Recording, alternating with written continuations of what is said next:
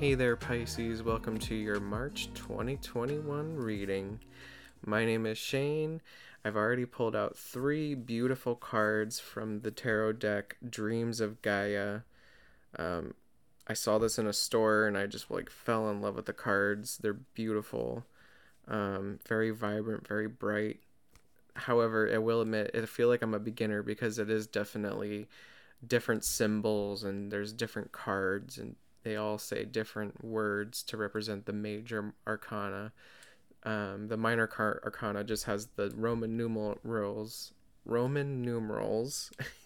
with the symbol that represents its element, which is very new for me, but it's very cool. So if any of you guys are like, wow, that sounds awesome, definitely check them out. I'm not promoting them or anything. I just really suggest this one. It's really fun. But I do suggest reading the book that comes with it as well. It's definitely got a lot of useful information. I'm just going to give you guys the key phrases. So the first card that I pulled is the 11 of Water, which I looked up. The traditional Rider deck does not have that.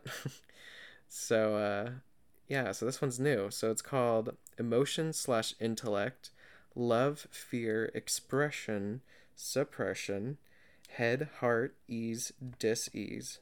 It says key phrases: influence of emotional disharmony, both love and fear motivated, is fear the more dominant force? You gotta ask yourself that. Unvoiced emotions must be expressed, address unhealthy imbalances, suppressed emotions create dis-ease, seek a productive means of emotional release, and be productive and mindful of your emotions. So this is a very, very, very deep card, and it looks like it focuses on emotion/intellect. So love and fear, all these really deep emotions, it's kind of like you have to use your intellect for them. And I feel like that's kind of how I've been. I feel like I've been fooled recently just by fake friends / fake situations, fake lovers, people who think that they're flirting with you, but really that's just their personality, or that's just them trying to get your attention. They don't mean anything. So you just kind of have to use your intellect towards it. I think that's what I'm getting is using your emotions to determine and also your intellect at the same time. I think as a Pisces, we do that. We do that all the time. We feel these emotions and we go, what is this? And let me analyze it. Okay, that's fear. Why am I afraid? Oh, there's love. And then you just start connecting all the pieces, and then you got to think to yourself, is this worth it? So definitely you need to address these unhealthy imbalances, all those suppressed emotions. All right, let's go on to the next card. I have Roman numerals that I still don't know how to read yet. I do apologize, but I do see that is fire, so I know where to go. Okay, get out of water, fire.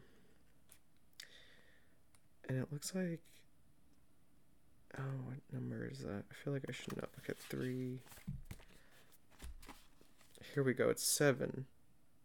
Oh, that's the wrong one. It's 8. 8 of Fire. 8 of Fire. So the next card is 8 of Fire. And that one represents action, change, transformation, transmutation. Oh my God. I don't know what that means, but okay. Rebirth, freedom, renewed purpose, joy. The key phrases are transformation through action, change on a physical level, it is time to act, give something a new purpose, transmute negative energy. Wow, that's a big word. Okay. A renewed sense of purpose. Don't be lazy. Inaction may yield unwelcome changes. So that would be the 8 of Wands. And that one's definitely I believe that card is the one that has all the wands being thrown. Oh, that's, let me look it up. 7 of Wands. Or 8 of Fire. 8 of Wands.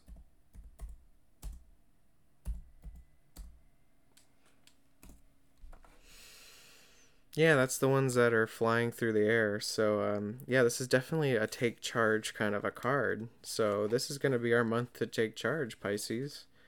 We're going to take charge. We're going to move forward. We're going to transform. I feel it. There is a rebirth coming. I mean, and beautiful Aries, wonderful Aries is always there to rebirth. It's the rebirth sign. And I have part Aries in me as well. So hell yeah, I could really use a rebirth, guys. Mm-hmm. All right, the next one's fire as well, and that one was the Seven of Wands.